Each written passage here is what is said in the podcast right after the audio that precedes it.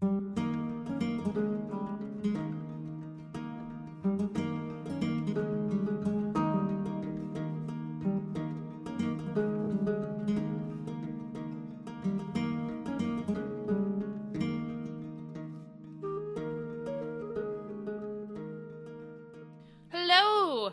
lovely. This is Lizzie from the Westerverse. Welcome to my campaign diaries. This is episode nine, and we're going to be talking about episode four, part one of the Guardians of Fahal podcast The Haunting of Meyerfield.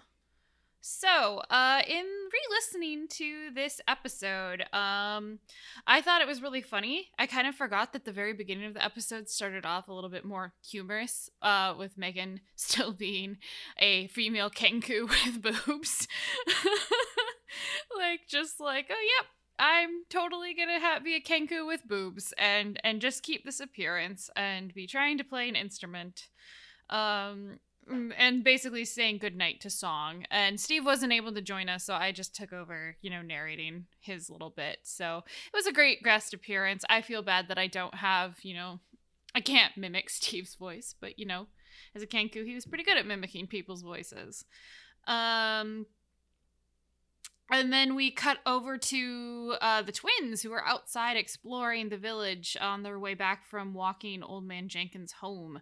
Um, and they did a little bit of a walk of Meyerfield, which isn't really a big town. I think I have it in my notes that it's only like half a mile by like a quarter of a mile long. And then the keep probably takes up about like half a mile. And then it's surrounded by fields.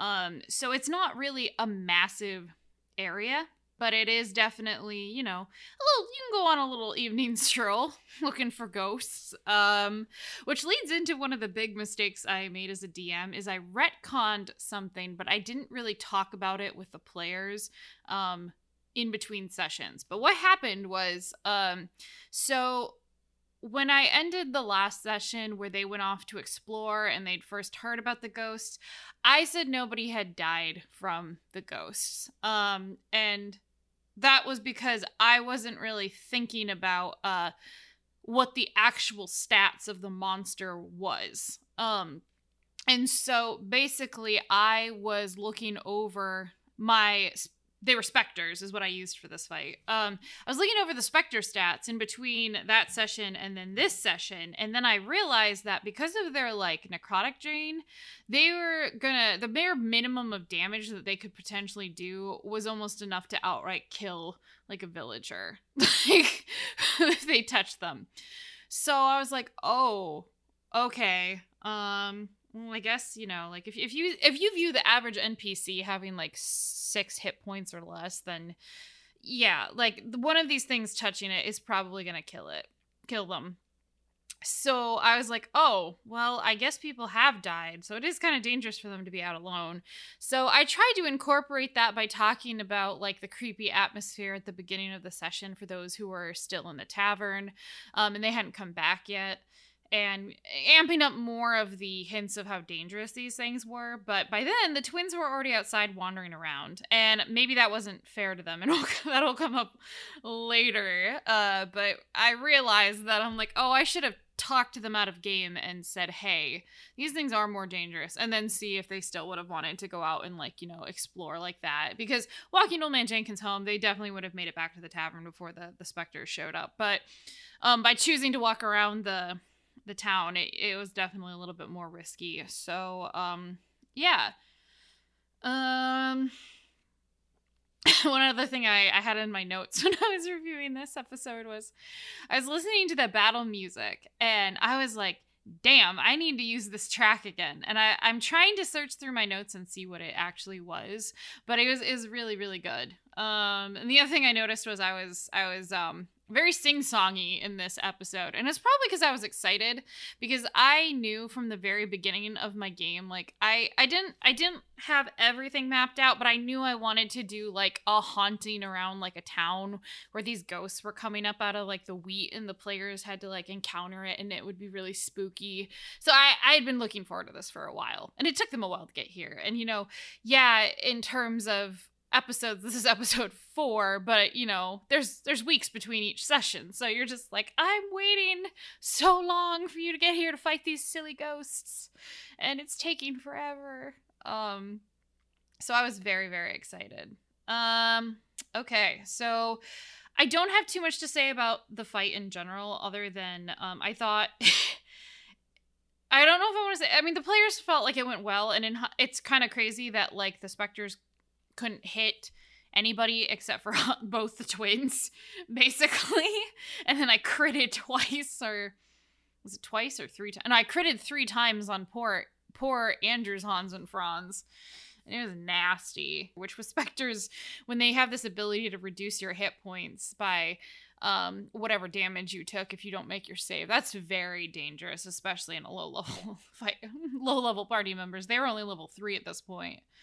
Um, but beyond like the mechanics of fighting and uh, you know, almost killing one of my players' characters, um, which was stressful.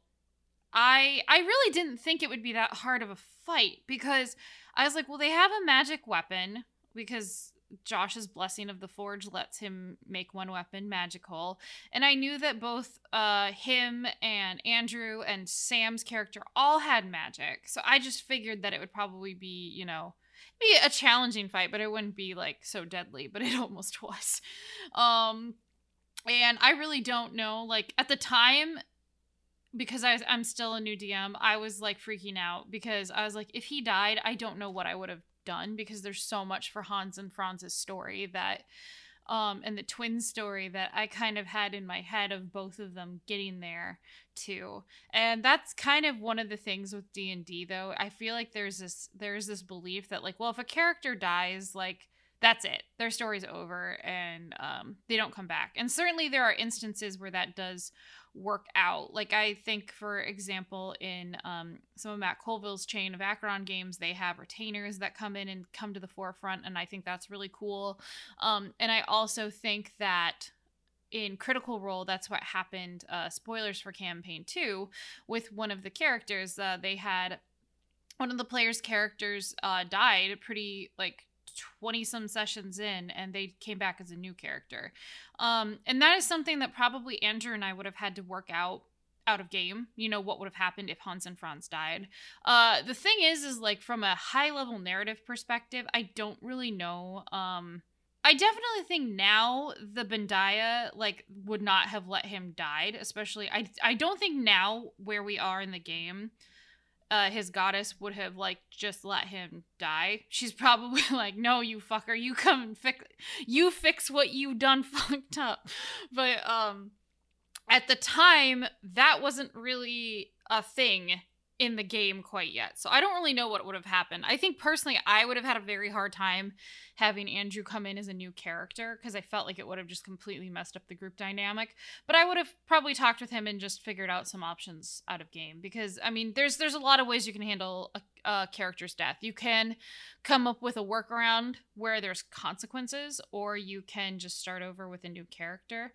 And it really, I think, depends. Um, I personally find it more interesting from a storytelling perspective when there comes when there's consequences when somebody comes back instead of like necessarily coming in as a new character. And I'm not saying that's not that's always a wrong situation, but having a character come back to life with consequences can be just as painful as a character not coming back. So I don't really know what I would have done. And I think now that I've DM'd, at time of recording this, I've been a DM for a l- over a year now. And I think I probably could make it work where if his character died, like the story I could still incorporate a lot of the stuff that I had planned, but it would be very, very tricky.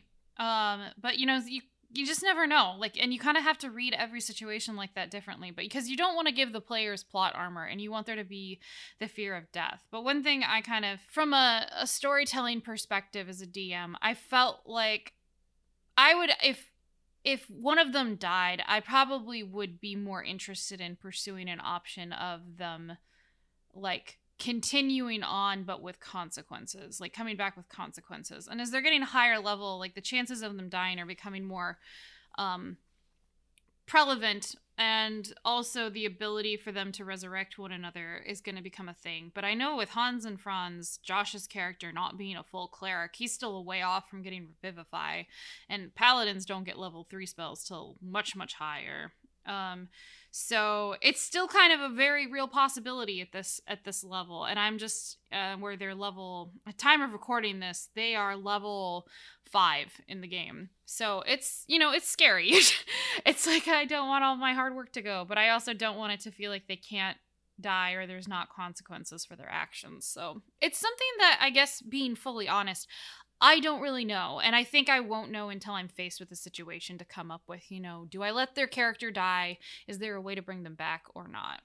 But yeah, um, let's go back to um, the episode uh, and not my existential crisis uh, what do i do if one of their their characters die? And really like i guess for listeners if that is something that really bothers you and you're like no you should just let them die and that's how it is it's like i don't have an answer for you. I don't have a hard or fast rule. Like i'm not gonna i'm not gonna pull my punches with stuff but i am also not going to like um and I'm not going to give them plot armor, but I also don't think that death has to be like the very end of that character story. Like there could there's many ways to come back.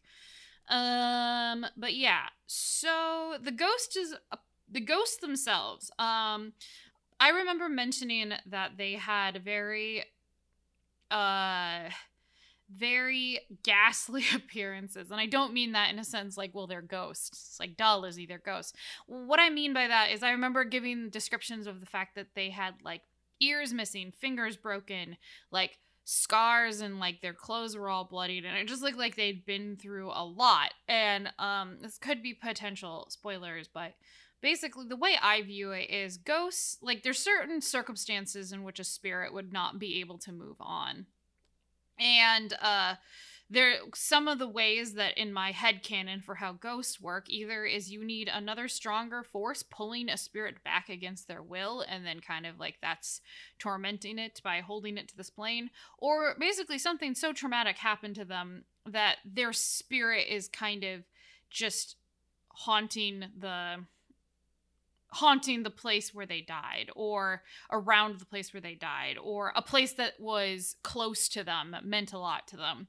So that's kind of some of the ways i view that like undead like ghosts could come back. Um and i i feel like that could potentially be some spoilers but you know um we'll see. I also feel like there's another interesting thing with the fact that rowan heard them scream the word wheat. And there hasn't really been that much more digging in that. So I'm curious if that will ever uh, come back up in the game. I'm not going to say too much more on it, but um, Aaron as a player has some insight into why that happened. But um, he doesn't he doesn't know everything but he knows he has an idea of why that is what it is but he's but rowan has absolutely no idea so uh yeah, that I will leave it at that. Um, I will say I'm so excited for Rowan's storyline, and there's just it's such a slow burn. it's such a slow burn, and it's kind of meant to be that way. But Rowan has a lot of cool stuff ahead for him, so I hope you are still listening. Um, this is a side note also. I'm listening to the earlier episodes and god, our sound quality was so bad compared to what we've got now. Um, our mics are much better. We're better at tuning out background noise. Um, we're a little bit louder. Um, we make less side noises. So, yeah, I appreciate anybody who stuck through those earlier episodes and is still listening to the current ones cuz god, we really we were trying, but we weren't succeeding with the best audio quality in the beginning. So thank you for sticking with us. So, um, we have the party all freaking out because Hans and Franz was almost dead, and then we have it where um they're all trying to figure out should we go explore the wheat should we not let's go back to the tavern and then they are um intercepted by Father Neri, who obviously is very concerned about the fact that these strangers just came into town, and then one of them looks like they have the life nearly sucked out of them, and you know is very grateful for them for getting rid of the ghost, but you know disturbed by you know the the fact that they almost died. Um, Father Neri is basically an NPC I created to kind of be a representative of a good person who is religious and is trying to do the best he can in the circumstances he has. Which is funny because like Hans and Franz's um reaction is they're pretty well, more so Josh's Hans and Franz is very anti southern religion, but really like when you have a uh when you have polytheist polytheistic religions and also you have multiple cultures of gods like they got to learn to get along. And basically their followers might be like well mine's better but that doesn't mean that you know that those gods are as petty about it. I mean some of them probably are and they're petty in different ways but they kind of don't step on each other's toes necessarily. I feel like a lot of times in d&d we treat uh it like like I don't want to say this. I feel like this is a trope though where a lot of times people play it like their cleric is like I have to convert everybody or I have to make you follow my thing. And I feel like I mean the Romans definitely did that. I think it's a very like imperialistic way to view your gods though. Um and the Maya Empire is definitely like an empire and causes like there's dissent amongst that. But I feel like for the average person like it's more of a modern concept to be like my god is the right one and you have to worship him this way. And i think it kind of stems from when you have monotheism. And I, I could be generalizing. I am not really qualified to have like a super deep opinion about religious practices because i'm not like somebody who's majored in like studying world religions. But i, I have studied ones out of curiosity because i like mythology and i also like understanding different um belief systems from around the world but it, it, definitely feels like a lot of this tendency of like well my god's better than your god or the idea of like there's only one right way to worship this is like kind of a very modern thing that like stems out of like monotheism and also like this weird cultural imperialism and i'm not saying rome didn't have those tendencies who the Maya empire is kind of loosely based off of like the Roman Empire, but also um, the Byzantine Empire from the early Middle Ages and late Middle Ages because the Byzantine Empire was around for a really long time. Um, but it's like like the Romans had all their gods, and if they conquered an area, they would kind of make these analogs of like you worship this god. We worship the same god, so just worship your god like under this name, but and it's all cool. Um, but and they didn't really change too many of the religious practices provided that they neatly went along with not challenging the empire. So I feel like though a lot of times like some of the reactions I've seen in D&D when they're playing like a like a paladin or a cleric is it's all about I have to prove my god is the best over all the other gods and really I don't think that fits like what a god's view is like they got other shit to worry about. Like they're not really worried about like if so and so has more followers or necessarily their followers convert to them because a lot of them have different jobs and functionality. I guess I would say like why would the god of Eli like Ilios the god like probably doesn't really care if um his followers are being nice to somebody who follows a different goddess of like the earth. He's just like I got other shit to worry about. like, I don't know. It just feels like a weird thing that is in D and D, and I don't I don't always understand it. Anyway, um, back to Father Neri. Uh, Father Neri also serves as a way to kind of get answer some questions about how long the town has been experiencing this, build some mysteries, give the chance for the players to come up with some deductions. Um, but he also was a great opportunity to introduce some of the um, political structure and how the actual region of the Wind Plains is governed. Um, because there's the Maya Empire, but the Maya Empire is so big and so diverse and made up of all these different conquered cultures that what they do is basically they have an emperor and then there's dukes and duchesses that are kind of either remnants or were installed leaders of older prestigious families that had power before the Maya Empire conquered. And then they kind of just pay tribute to the emperor. And then they kind of have certain rules that they're supposed to follow. Um, but otherwise like they're left a lot to their own devices and how they rule an individual region um, and it's mostly because the Maya Empire is so big, it doesn't really, it doesn't have time or want to deal with all of that. And they're kind of getting a bit lazy where they're just like, eh, we're getting tribute. We don't got to send troops up there to make sure that all of this is in line 100%. So maybe like for future history, the Maya Empire is probably going to collapse within the next couple hundred years because the the dukes are getting and and duchess in this case in the Wind Plains are getting much more like powerful and independently minded, where they probably can cut out the middleman. But that's that's for future. That's for future campaign world building post Maya Empire.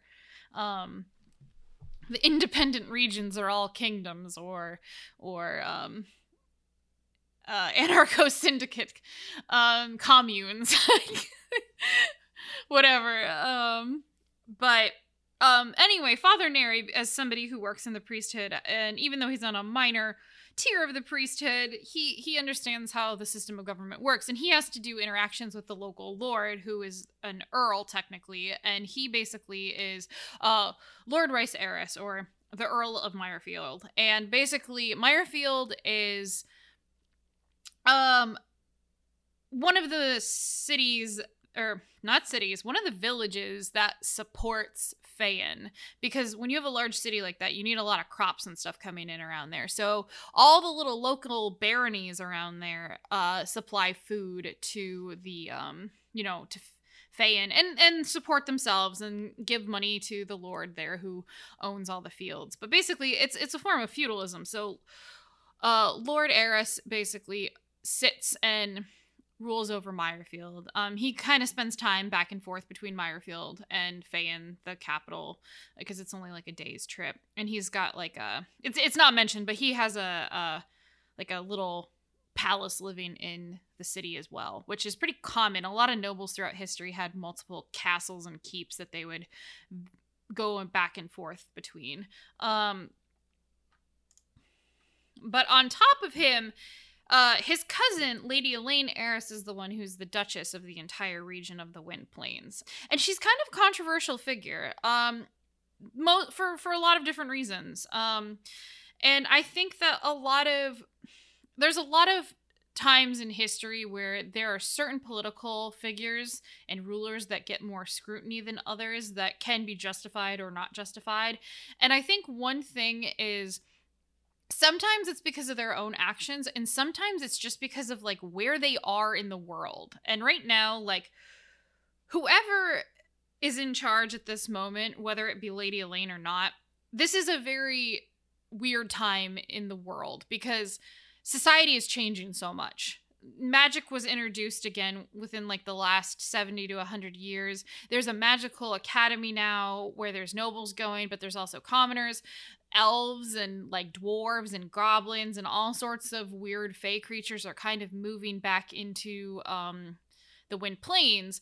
And there's a lot of social change because normally when you have um communities that come in you have a lot of social upheaval and change like uh, jobs can get changed um, new roles are filled. But the other thing that's important to notice is a lot of times like when you have these cultural exchanges they rub off on each other and what happened was is one of the previous Lord Eris's um, they married into the Fey royal family of the Spring Court, and Lady Elaine is the first half elf to sit in a seat of a duchess and she of the duchess of the wind plains. And also since like the last several hundred years at least in recorded history she's the first female to hold that seat. Um and the Maya empire technically was is very more patriarchal. And traditionally it's always been men who inherited um, or if there was a woman's claim it went to her son. But because of some changes in the law that were passed before she took the seat where the previous lord was allowed to choose his heir and also she didn't have any brothers like the seat went to her. And there's a lot of reasons why. I won't get into all of that now. But basically she has a mixed reputation. Like there's a lot of people who kind of are happy that there is somebody who is so different in the seat of power to shake things up. There's some people who really like her policies, there's some who don't. Um, and there's a lot of stuff that she does and how she operates that people find questionable or they find fine. You know, I'm not saying whether she's a good or a bad character. Um, it's the same with Lord Rice. Like, especially for at least this part in the podcast, like it's too early to make a full judgment call. But the players are given information and then they get to deduce their own stuff from it. But I feel like just throughout history, there's times where some political leaders get more scrutiny or get more focus put on them. And a lot of times it's because they're just in charge when so much social change is happening. Um, like Henry VIII gets a lot of uh, eyes on him where his father doesn't get as many. And I think it's because of the stuff with breaking from Rome. Um, if he hadn't have done that, which is partially led by his own social actions, but also because the time like Lutheranism was catching on and a lot of kings across Europe kind of liked the idea of not having to report to the Pope. And I think that is something that was enticing outside of just, you know, wanting to get married and produce a male heir. Like there was an idea like there's there was social change in the wind. And that kind of can spurn on a lot of leaders' decisions or force their hands into making a decision. Um and it can lead to a lot of wars and it can lead to a lot of social change um, it can lead to a lot of good or a lot of bad things um, it just depends and you know hindsight is 2020 uh, there's probably a lot of stuff that elaine does that will be good and probably a lot will be bad so it's just kind of an interesting thing and i like i like giving my players introductions of these powerful npcs to form their own opinions and then giving them more information over time to see if that changes it at all good or bad because i don't really want to give answers of like this person is fully good or fully bad. I kind of like giving the players the ability to like try to discern it themselves, but also recognize that people are complicated. So, anyway, I feel like I've rambled enough. If you want to hear me talk more about the social political uh environment of my world and how I came up with it, let me know in the comments and stuff. But otherwise, uh, thanks for listening. Um, you can basically find us on any of our social media accounts. We are at the Westerverse on Twitter, Facebook, and Instagram. Um, please follow us there if you want updates all the time. It's not just always new episodes, it's also silly memes or some world building advice or DM advice, you know. You can follow us it really helps us a lot. Um, and also if you enjoy this series or you enjoy the guardians of Fahal like early sound stuff separate please give us a shout out. We would really like this to grow and we really hope that we're entertaining you guys. So if you really do like us please consider sharing us on social media and following us. Um, but otherwise next time we're going to talk about uh, part two of the haunting of Meyerfield, where the party is exploring the bog, and also ha- the two t- brothers have a very deep conversation with each other. Um, it's good stuff, good stuff. Oh, and gifts from song. You know, we can't forget that. So yeah, don't forget to listen, and I will uh, see you guys next time. Have a good one, adventurers.